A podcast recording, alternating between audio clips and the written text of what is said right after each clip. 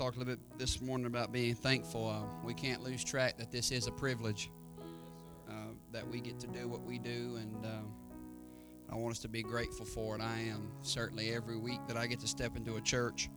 Uh, I am thankful, very thankful. I'm not going to have you standing alone. Genesis chapter 45, verses 25 through 28. I want to say what an honor it is to be here. I give honor to your pastor and his wonderful family. Um, I want to say how thankful I am to the congregation uh, because pastors uh, get honor and they deserve the honor and they, they deserve to be recognized. And preachers, I'm not taking away from that. Uh, but the reality is, there is no church if there are no people. Uh, you can have a pastor and you can have uh, singers, and but if there's nobody, the lights don't turn themselves on uh, and so I'm thankful for faithful people that uh, don't have to hold a title, that don't have to have a position, but they're just thankful that God let them live another day. I'm thankful for that. Genesis chapter 45, verses 25 through 28.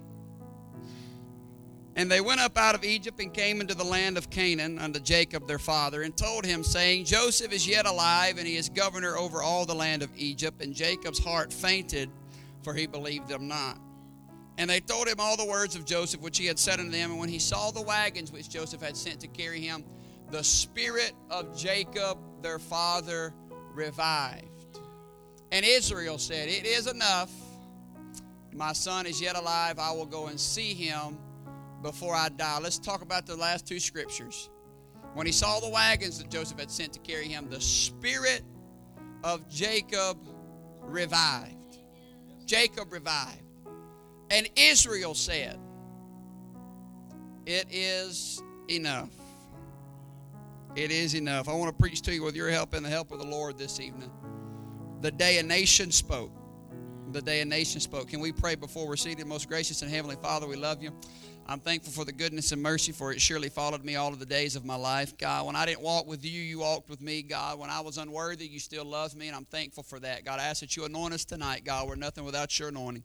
In the name above every name, in Jesus' name.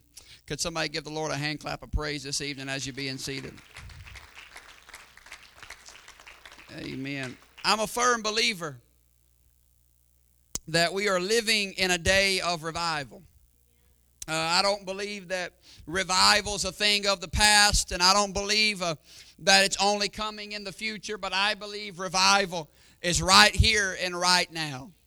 We have a belief that revival is just a couple scheduled services, or that revival is just a phrase and cliche often used to pump us up, but the definition of revival is the improvement in the condition or strength of something or someone.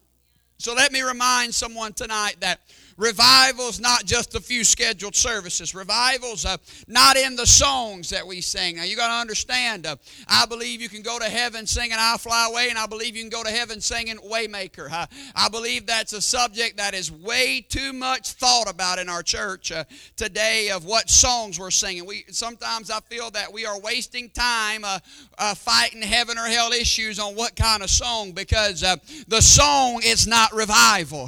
the band is not not revival. Do you want to know what revival is? Uh, revival is you. Uh, you are revival. Uh, this building is not the church, uh, but we are the church. This building uh, is where the church gathers to enter its gates with thanksgiving uh, and its courts with praise. But this building is not the church. you are the church. so, what is revival? revival is when somebody's strengthened and their spirit. And many people talk about how the former revivals were better and how yesterday was a brighter day. Now, you got to understand, I appreciate the past. I appreciate Acts chapter 2. I appreciate Azusa Street. I appreciate the 40s, 50s, 60s, 70s. I appreciate those days. But I refuse to get so caught up in yesterday that I can't have revival today. Now, I'm not a rude individual uh, I'm an honest individual and, and I don't get ill. You know, my mama tells me all the time, I don't know. She, she tells me, she says, I promise me, she said, I promise you, you are not, uh, she said, I, I don't know if I mistakenly adopted you because everybody in my family's got a short temper, and I'm kind of a calm individual. I've tried punching the wall, and I've tried all that, and it just hurt me worse than it hurt the person I was mad at. And so I, am not, I'm not, I don't get ill, but I, I have, uh, I have heard so much uh, being a young preacher, I have heard it over and over and over again. We can't have revival like we used to. Revival just isn't as good as it used to be. And there's one thing, I'll preach about it in a little bit in this message. I can't stand a negative attitude around me. I, that's something I, I absolutely cannot stand. And so this, this one brethren caught me on the wrong day. Uh, I wasn't ill, I was tired. And uh, he came up to me and he said, uh, Brother Rodgers, I, I, just don't believe uh, that we that we're just not having revival like we used to have. And I looked at that man. Usually, when I'd say, "Yes, sir," we'll do our best. We'll try. Yes, sir. I looked at him and I said, "Then what am I doing here?" and it caught him off guard. I said, "I ain't here. I'm not 400 miles from home because I just wanted to be. I'm not here just for fun." I'm not here just to speak to you, make you feel better. If we absolutely cannot have revival, why am I here? Why are you here? If, if, there, if the days of revival are over, what in the world is Jesus doing? Uh, delaying his return. Uh, let me remind someone today in the book of Haggai, chapter 2, and verse 9 uh, For the glory of this latter house shall be greater than that of the former, saith the Lord. So let me talk to somebody who may be concerned about the condition of the the church, uh, we're going to be all right. Uh, let me talk to somebody that don't believe we're living in revival. Uh, we're going to be all right because God's still pouring His Spirit out upon all flesh. We have not seen the greatest of the revival that God has for the church. We have to remember one of the most important things to have revival in your life is to make sure that you stay desperate for it. There is something powerful in someone who is desperate for something. I remember I was a very desperate child. I, I'm probably 0 for 500 on winning a fist fight with my cousins. But I was a desperate little joker. I'd bite. Oh, I bit. Wasn't no fair fights around my house. I bit, I scratched, I did everything. And eventually my cousins learned to, it took, a, when I got a little older, it took a little more for them to want to fight me because it wasn't ever a matter of fact that they couldn't whip me. That was obvious that they could whip me. I wasn't strong, uh, I wasn't uh, fast, I, I, I wasn't just overpowering, but they started thinking about it. They'd say, oh, that makes me mad at JR, but, and I know I can whip him, but I don't want to spend two hours doing it because I don't care how many. You see this big old elbow on my face right here? My nose. That thing's been broke so many times. It's had sinus surgeries. It's been hit with baseballs, fist, uh, uh, everything. And so my cousin eventually learned. They said, you know what, Jr. is just too desperate. We can whip. I'd get back up, blood all over me, and I'd just get back in. Couldn't think straight, couldn't see, and I'd mount back up. One of them clopped me in the back of the head. We was a rough group of children, and. Uh, I, I, I was desperate. And I, I got family members uh, that are like that, man. You have to kill them to beat them. And I've thought about killing them before. I'm thinking, man, how bad would they be missed? Because this sucker's desperate.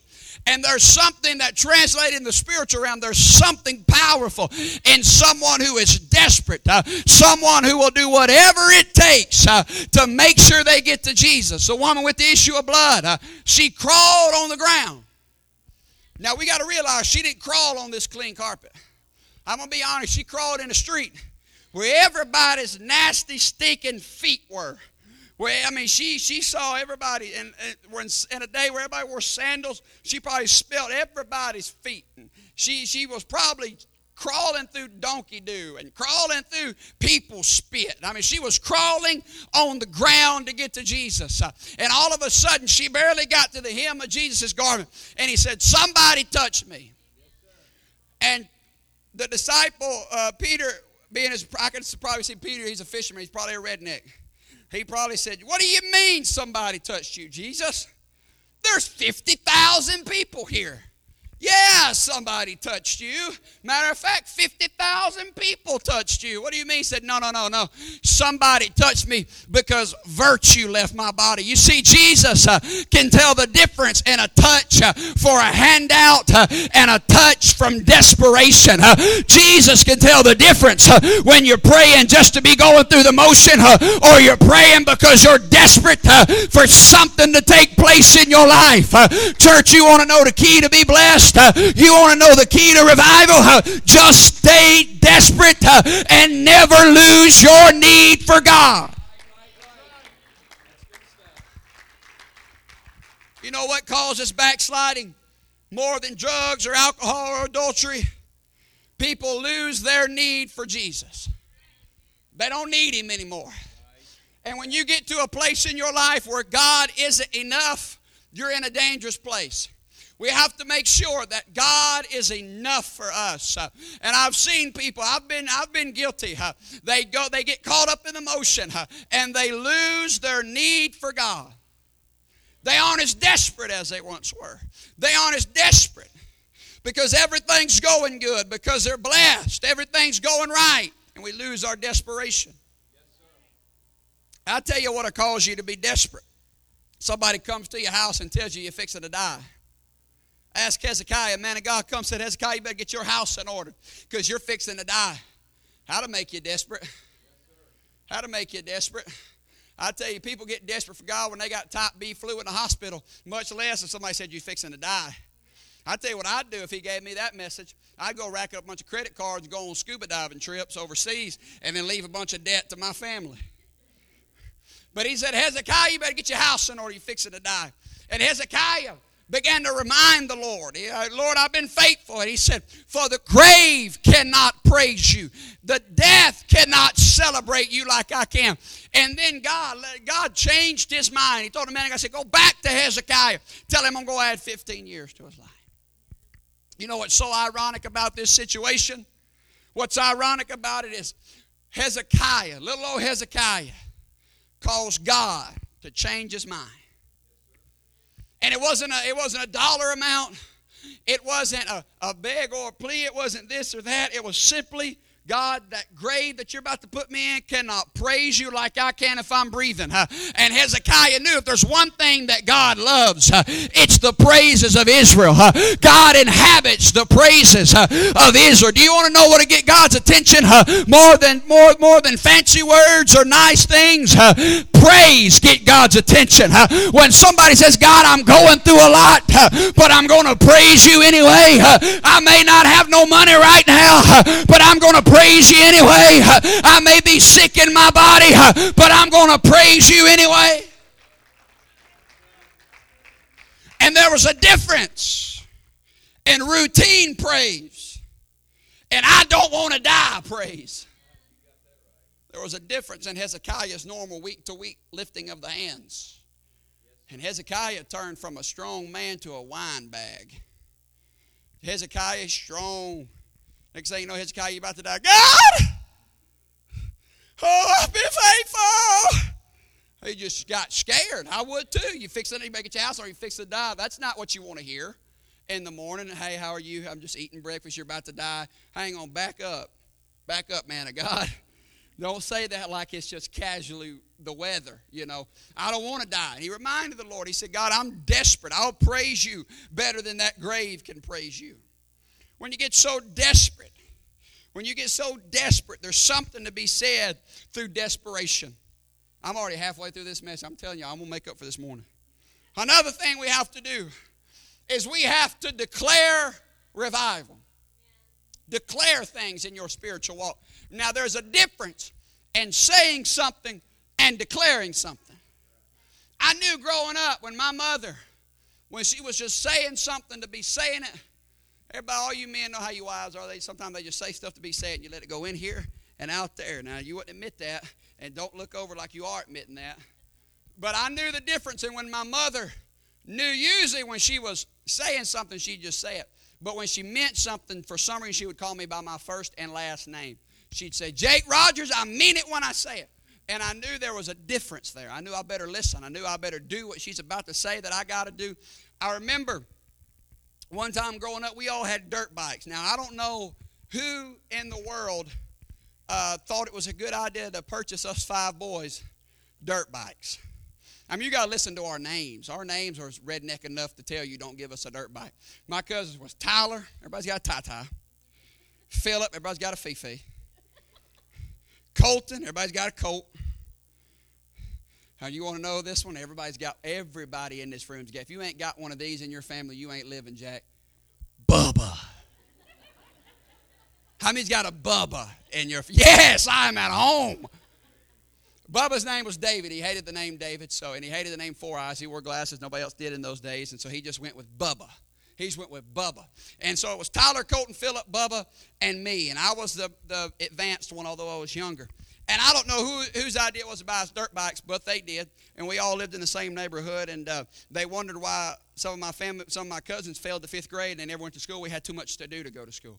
We had skateboards and dirt bikes, and we, we just had everything we need. Weed eaters, we had lawnmowers to ride up and down the road. And uh, so one day my mother leaves for work. Now I know it's a lot different now. I know it's a lot it's a lot different now than it was when I was younger. But I started staying at home by myself when I was like seven. I remember not being able to reach the ramen noodles when I was hungry, waiting on my mom to get on so she cooked me something to eat. And so my, we was out of school for some reason that day, and um, Tyler and Philip were probably out whether it was legal or not. And uh, we were out of school that day. My mother had to go to work. She said, Jake, I'm going to work. So and so's on the bar, yada, yada, yada. I mean this when I say this. Don't ride your dirt bike on the main road because you are wrecked and get hurt. Don't you ride your dirt bike on the blacktop. I said, Yes, ma'am. She said, Jake, look at me. I don't care what your ignorant cousin Tyler tells you to do. Do not put your dirt bike on the blacktop. So Tyler, Philip, and roll out of bed that day. Bubba's there, Colton's there, we're all there. We're tired of playing kickball 100 days in a row. So we decided to ride our dirt bikes. And I said, oh, Where are we going? They said, We're going to Nathan's house. And I said, Don't you have to go on the blacktop to go to Nathan's house? Said, Yeah, yeah, yeah, we'd be all right. I said, Well, see, there's, there's a problem. My mother said to not ride on the blacktop. And of course, Tyler did his thing. Jake, you cannot be scared your whole life. What your mother does not know does not hurt her. And I stood there, the young, naive kid I was, and said, You know what? You are my elder, and I must obey you in this moment. And so we went riding the dirt bikes. I'm getting somewhere. I'm pulling a message out of this somewhere. Bear with me. I don't know where yet, but I'm, we're going to pull a message out of it. And so we ride dirt bikes. We pull over to take a break, get something to drink out of our backpacks, whatever we're doing. And uh, we get back on dirt bikes, and I hit a gear, and I popped the clutch, and I mean, I just ran, I just wham! And something stalled Philip in front of me. I was looking down at my gear, and I hit Philip. And when I say hit him, I hit him. I was, I mean, hit him harder than I ever imagined I could. I was kind of happy about it after everything was okay. And I hit him. And Philip is cussing and screaming, calling me everything but a child of God. We're fixing fist fight right there in the highway and uh, Bubba's done chimed in, and, and we're sitting out there, and it, it hurt me. It really did. It hurt me. I, I hit him and fell off my bike, and man, it scratched and bruised, and, and I mean, I was hurt. And that night, my mother got home. I was trying to limp around like nothing was wrong. I was trying. I was going to try to convince her that I just got whipped like I do every day by them or something. And I was just kind of limping around and trying to get around. She said, "What's wrong with you?" I said, "Oh, Tyler scissor kicked me today." in the side of the knee, and, and I'm just hurting. So she finally come in there and she said, You rode your dirt bike on the pavement, didn't you? And there's something that I'm horrible at to this day, and that is lying. I'll rob a bank with you, but you better hope I'm not the one that gets caught. Now, I won't snitch on nobody else, but I'm very good at snitching on myself. They bet, did you rob that bank? No. Did you rob that bank? Yes, I robbed the bank. How many times you going to ask me? And that's how I was. She said, You rode it on the dirt bike. Don't you lie to me. I said, Yes, ma'am, I did. And I hit Philip and we had a wreck and I'm hurting, mama. And she looked at me. She said, I told you not to do it. That's what you get. Boom, slammed the door. Didn't even offer me no neosporin.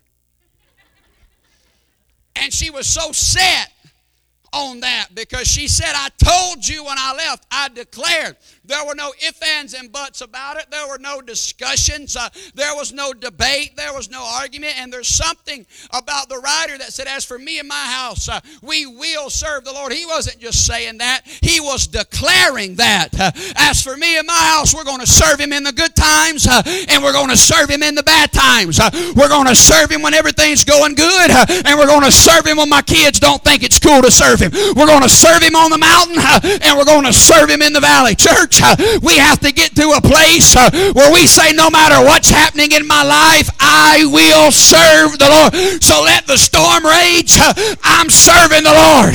Let people talk about me. I'm serving the Lord. Let sickness hit my body. I'm serving the Lord. Whatever it takes, I will serve the Lord. Ask yourself the question this evening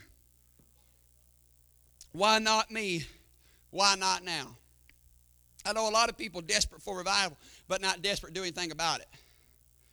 Going back to when I was growing up, something I could not stand was somebody talking about somebody and how bad they wanted to fight that person, how bad they couldn't stand that person. I'm saying, why are you telling me?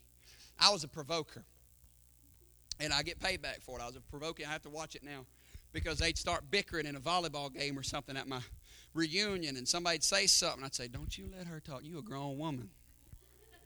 You have children of your own, you pay your own bills. She ain't talking to me like that if I'm you. Now that's just me. That's just me. But I know a lot of people talk about we need this in the church. I wish somebody would do this. And I wish somebody, why not you? Why not now? Why I wish somebody teach Bible studies. What are you waiting on? You know what it takes to teach a Bible study? The ability to read. Well, I wish somebody would, would do more cleaning at the church. Why not you? Why not now? I wish somebody'd spend more time in prayer. Why not me? Why not now, church? You are just as much equipped and just as much as qualified as any preacher that's ever stood behind a pulpit. If you are baptized in the name of Jesus and you've received the Holy Ghost, you are just as qualified as Peter, James, John, uh, Paul. You are just as qualified. So before we leave, if there's something we want to happen in our lives, guess what? We've got to take action to do it. Nobody can receive your miracle but you. If I go, if I go to if, if I go to your job and I go there on a Friday and I say, What's your name, brother? Brother Avery. I said, I said, uh, I need Brother Avery's check. Just if I go to HR and say I need Brother Avery's check for this week, they're going to look at me like an idiot. Now I'm going. Now I will go get it. We will try this. A V E R Y. Ah, the endorsing wouldn't work. If I said I need Brother Avery's check, they're going to say, "Uh, we're not giving you that." I'm going to say, "Why?" They're going to say, uh, "Because you're not Avery. Because you didn't work 40 hours for it." You didn't show up every morning and every every every overtime hour. You you don't get this check. Same thing in life. Same thing spiritually. Why are we wanting somebody else to make the move for our miracle? Why we want somebody else to make the move for our children? Why we want somebody else to stand in the gap for our family members? Why we want somebody else uh, to try to win our coworkers? Why not me? Uh, why not now? Another thing this evening. We've just got to remember to have faith. Something as simple as faith. It's easy to lose your faith in life. Very easy. The enemy, uh, the, the number one thing the enemy wants to take from you is your faith. Because when he fought Job, he took everything away from Job, but he never got to Job's faith, and that's what kept Job standing. So he knows that if you're faithful, he can take things from you. He can throw trials at you. But if, if he gets to your faith, he's your hook, line, sinker. You're gone. If he gets to your faith, you're gone. It's important, church, uh, that we hold on to our faith. Do you know what's gotten the apostolic church this far? It was faith.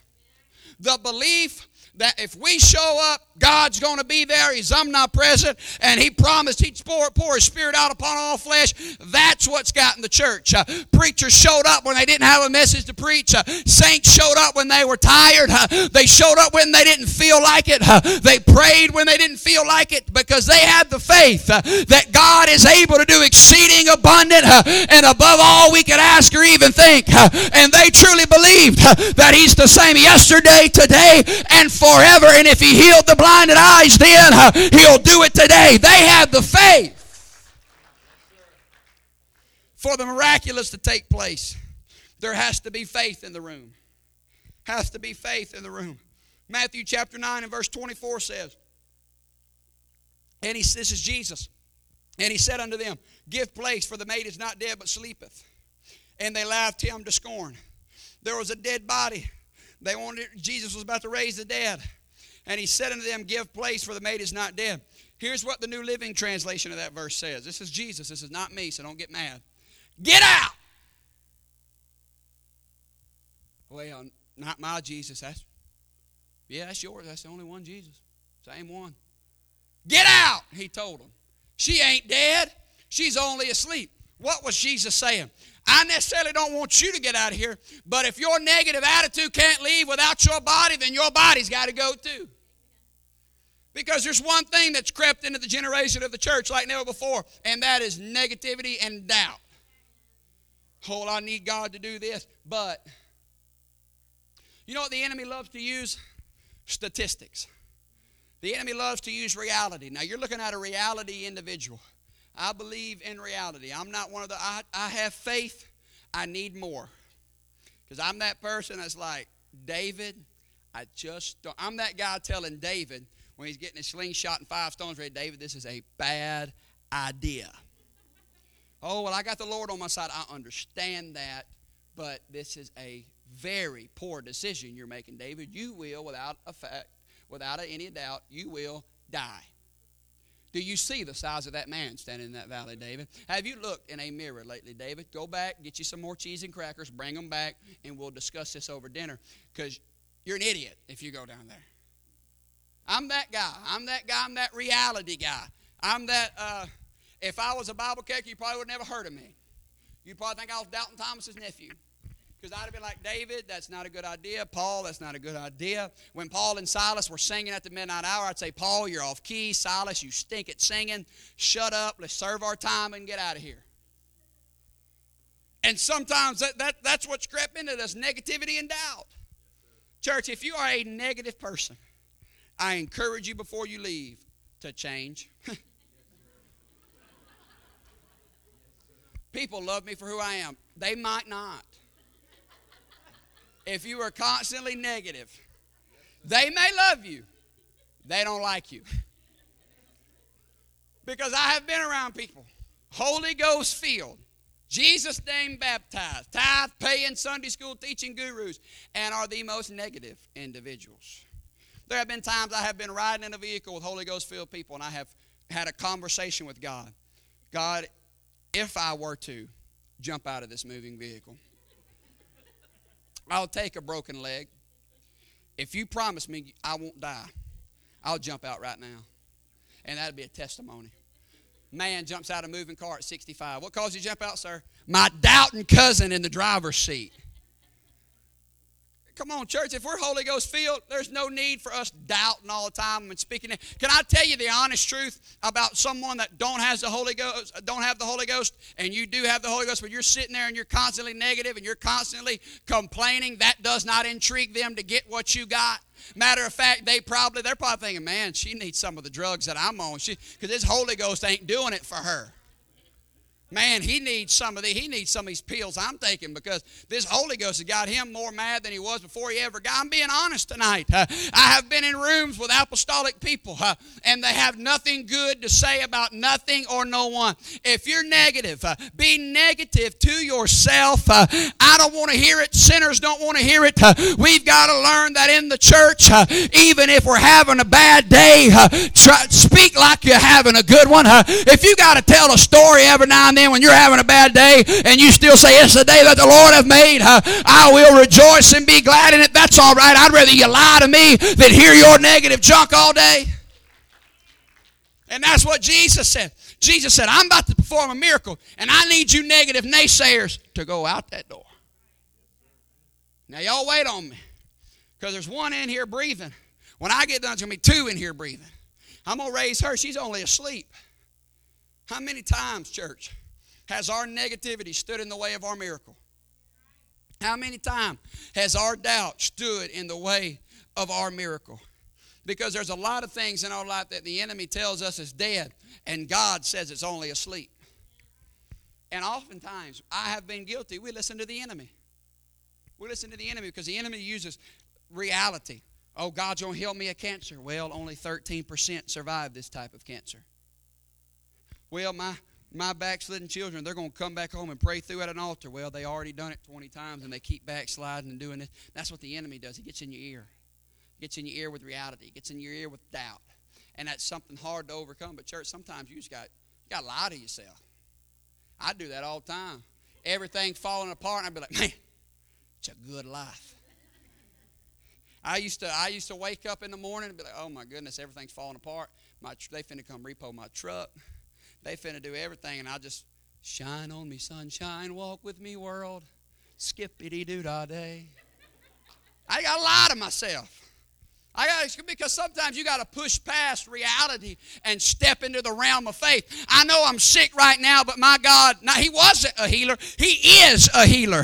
He's omnipresent. He's all knowing. I'm sick in my body, but guess what? It's a good day to live for God, and He's going to heal me. Well, my family isn't saved, but I know a God that it, He might, it ain't a might or maybe He is going to save them. Devil, I know you told me this situation was dead, but you know my God like I know my God, and He is able. Able. Let me give you some hope. Musicians come. I'm telling you, I'm cutting it short. Somebody tell me you love me. Thank y'all so, so much.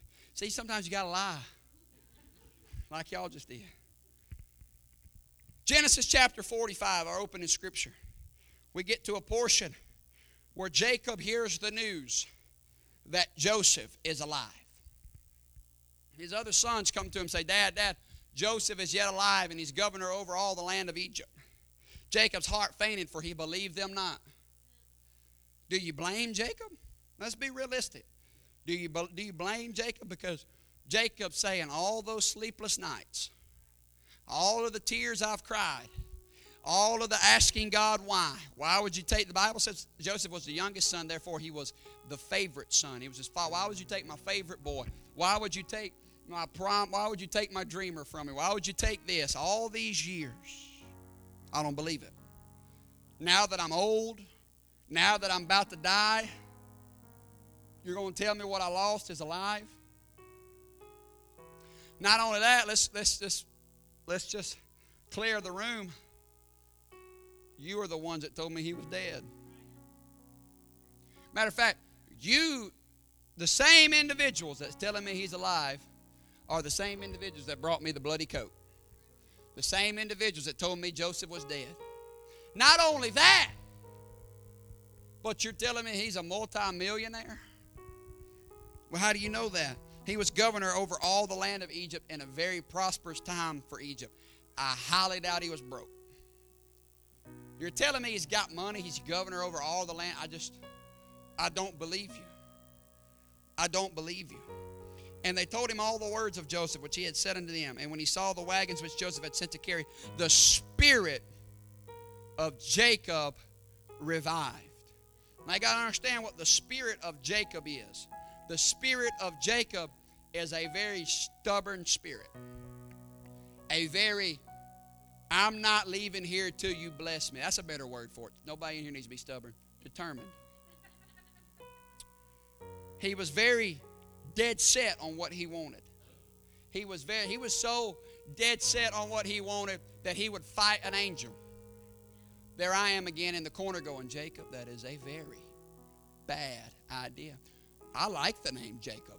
We can call you Jake. Deceiver's not so bad. I don't think it's worth wrestling with an angel, but Jacob said, No, no, no, no, no. I'm not leaving here till something gets rearranged. Jacob, that is an angel. That, that you're going to get whipped, son. There's just no way around it. No, I, am not leaving. So that Jacob mentality, that Jacob spirit was a fighter. A, a uh, I'm not leaving here till I get what I came for. That was Jacob's determ, determination. And if you notice something about Jacob, if you were around Jacob in those days, you would notice Jacob, uh, to my knowledge, would walk with a limp, kind of staggered around a little bit. Uh, because during that wrestling match with an angel, Jacob's hip was broken, knocked out of alignment. They didn't have hip replacements in in modern surgery, so I would assume that his hip grew back incorrectly, causing one leg to probably be longer than the other. He probably stood funny. He, he walked with a limp. So Jacob was constantly reminded of the day he wrestled with an angel for the rest of his life. Every time it rained outside and he woke up with a sore hip, he was reminded. Every time it was cold and his hip would begin to ache, he was reminded. But here's something about Jacob that I respect. He never complained about that injury, never complained about the limp. Because that day that he got a limp, he also got a name change. Church, we've got to realize that some of your greatest blessings will cost you something. You may limp for the rest of your life. You may ache every time it gets cold. But you got to overlook the limp and focus on the miraculous. You got to focus. Jacob said, "Ah, he could have took my whole leg for all I cared. I ain't. I'm not. I'm Israel." Because that day said, "You shall no longer be Jacob, but Israel, no longer a deceiver, but a nation." And church, sometimes we we focus too much on what happened, what went wrong. Well, I did get my name changed, but I got a limp the rest of my life. I got what I came for, but I got to walk with the cane. Jacob said, I don't care. I got what I came for. So when the spirit of Jacob revived, that determination revived, that, you know what, before I die, we're going to go to Egypt and I'm going to see my boy. Before I die, we're going to go to Egypt. I'm going to limp all the way to Egypt and I'm going to see him. Bible says the spirit of Jacob revived, and Israel said. Something about the nation. The nation cannot be unlocked until the spirit of the man's revived. Every one of us in this room this evening have a nation birthed inside of us. I don't care what your family tells you. I don't care what your past says. I don't care what the county courthouse records show. When you were filled with God's Spirit, you got a name change. No longer Saul but Paul. No longer Simon but Peter. No longer Jacob but Israel. God said, You're no longer what you used to be, but I'm going to give you a name change. I'm going to take you from drug addict to Sunday school teacher. I'm going to take you from strung out to lay minister. I'm going to take you from I'm going to take you from the bottom of the bottle to speaking into someone's life. Everybody gets a name change when they're saved by grace. But I've seen a lot of nations be trapped inside because the spirit can't get revived. I've seen a lot of people, that nation, that Israel's ready to erupt, it's ready to come out, it's ready to change lives, it's ready to win the world. But they're too negative to let the nation out. They're too doubtful to let the nation. Israel could have never spoke if Jacob said, "Ah, he's dead. I'm just going to live with that." Israel would have never spoke. But when the spirit of Jacob revived, God said, Now you're Israel. Now you are what I wanted you to be. Because you've been trapped up in Jacob. Because when I, I guarantee you, when Jacob got done wrestling with that angel that day, he went back to town. Everybody said, You're still Jacob. I bet you everybody at work still called him Jacob. I bet you everybody in town still called him Jacob. Do you know people in my hometown still label me with what I used to be? All the time. You know why? Because they don't bring up anything about now. They bring up the used tos. Jar, you remember we used to do this, this, and that? This, the, people still identify me with what I used to be. I bet you everybody still identified with Israel as Jacob. Hey, Jacob, how you doing, Jacob? And this whole time he's thinking, I'm Israel. I'm Israel. God saying, not yet. until Jacob can be revived, until Jacob can do what he's called to do, Israel can't speak. Can we stand this evening? There's a nation inside of you. Listen to me tonight. I don't care. I don't care what you've done, where you've been, what mistakes you've made. There's a nation inside of you. Each and every every head bowed, eye closed. There's a nation inside of you. Sister, brother, there's a nation inside of you. God wants to use you on a level that you never could imagine He could use you. Let me talk to you. I'm not just preaching to young people, I'm talking to some to some of the elders in the church that feel like, oh, God couldn't use me for nothing else. I'm I'm retired. My race is run. No, if you're breathing, you're here for a purpose. God's not going to leave you here wasting up good oxygen. If you are here, you are here for a divine reason. There's a nation inside of you. There's an Israel dying to get out. But Israel can't get out through negativity. Israel can't get out through a bad attitude. Israel can't get out. I'm being honest with you tonight, church. Israel can't get out with bitterness. Israel can't get out with pride.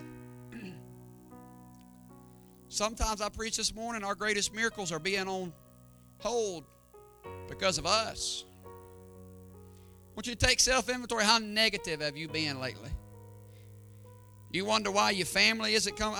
We got people in our church lived for God 25 years, raised their children in the house of God raised their children in truth, and now their children aren't living for God and they wonder why. But the whole time when they would get home from church, the parents would run down the ministry. The parents would talk about how everything was going wrong and nothing was going right, and now they wonder why they don't want nothing to do with the church. Because you can wear a skirt, you can grow your hair, you can fix it, you can look nice, man, you can do whatever you want to do, you can talk talk, you can be you can do whatever you want to do. But if you're sowing bad seed, Oh, I'm apostolic to the core. But when you get home, your six, seven, eight, nine, ten year old children talk here you talk about how bad things are going at the church and how they're not doing this right or how they're not got they don't have this together. Church, your children listen to you. People listen to you more than you think. I know two year olds can operate an iPhone better than I can. They listen to your words. They pick up on what's negative and what's positive. From this day forward, we've got to learn to speak life into every situation. Jesus spoke life. Some of us, before we leave, we need to do what Jesus did and say, Get out. Negativity, you're going to have to get out. Doubt, you're going to have to get out. Bad attitude, you're going to have to get out. Because the things in my life that you're telling me are dead, God said they're only asleep. How bad do you want it? How bad do you I think it was November, I was preaching in uh, central Mississippi, East Mississippi. And Brother Miracle, the pastor, stood up with a $100 bill. And he said, Who needs a $100? Come get it. And nobody moved. And I'm back behind him shaking, like. I'm like a dog waiting on a bacon strip. He said, Who needs this $100? I'm thinking, I just preached. I don't need to go up there and snag a $100 and make me look awful money hungry. Who needs this $100 bill? It's Christmas. It's going to be Christmas time. Nobody moved. He stuck the $100 bill back in his wallet, put it in his pocket, and said, I was seriously going to give that $100 bill to whoever come and got it. He said, Isn't that like God? I got you miracle. I've got you blessing. I've got what you need. But we just sit there waiting on Him to bring it to us. I got, I got everything you need in the palm of my hand, and we sit there waiting on Him to give it to us. How desperate are you for the nation to speak? Let me ask you that tonight. How if I told you right now to run plumb to my hotel, one town away, and run back, and when you got back, everybody in your family would be Holy Ghost filled, I guarantee you, yeah, some of y'all would run. If Jesus said, I'll tell you what, if you're running three and a half miles that way and three and a half miles back, every single person in your office building going to be saved. I guarantee you, you do it. I got news for you. You can do it without running seven miles. How desperate are you tonight? How I want you to take self inventory. Have you lost your need for Christ? Have you forgotten about where He brought you from? Have you forgotten when you were strung out? Have you forgotten when you were suicidal? Have you forgotten when none of your bills were being paid? But now you're so blessed and now God's opened up the windows of heaven. It's easy to get caught up in routine. Very easy. I'm not condemning you for that. Very easy. Take self inventory tonight. I'm ready for the nation to speak in my life. I'm tired of Jacob talking. God's done gave me Israel. What in the world is Jacob still doing talking? I'm ready to hear Israel speak. If you're desperate for something from God for your family or yourself, I'm going to encourage you to come to the front tonight. Find you a place to pray. I know you want to pray where you're seated, and that's fine. But I feel led in the Spirit. God said, if you want something, do something a little different. Show God how bad you want it. I remember growing up, if we wanted to show our coach how bad we wanted to start, we didn't just show up during regular practice hours. We showed up at 10 o'clock at night and 5 o'clock in the morning. I remember shooting 500 three pointers and 250 to 300 free throws before I was allowed to go home because I wanted to show them how bad I wanted something. God's standing with your miracle, God's standing with your revival. How bad do you want it? Bad enough to be a Hezekiah and plea for it?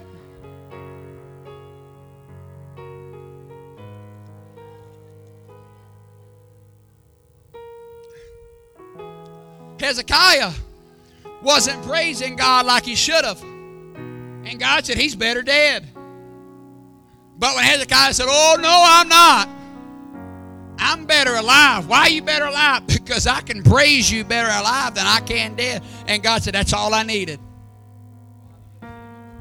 Why don't somebody step up this evening and say that, God, I'm going to be worth so much more alive than I would be dead.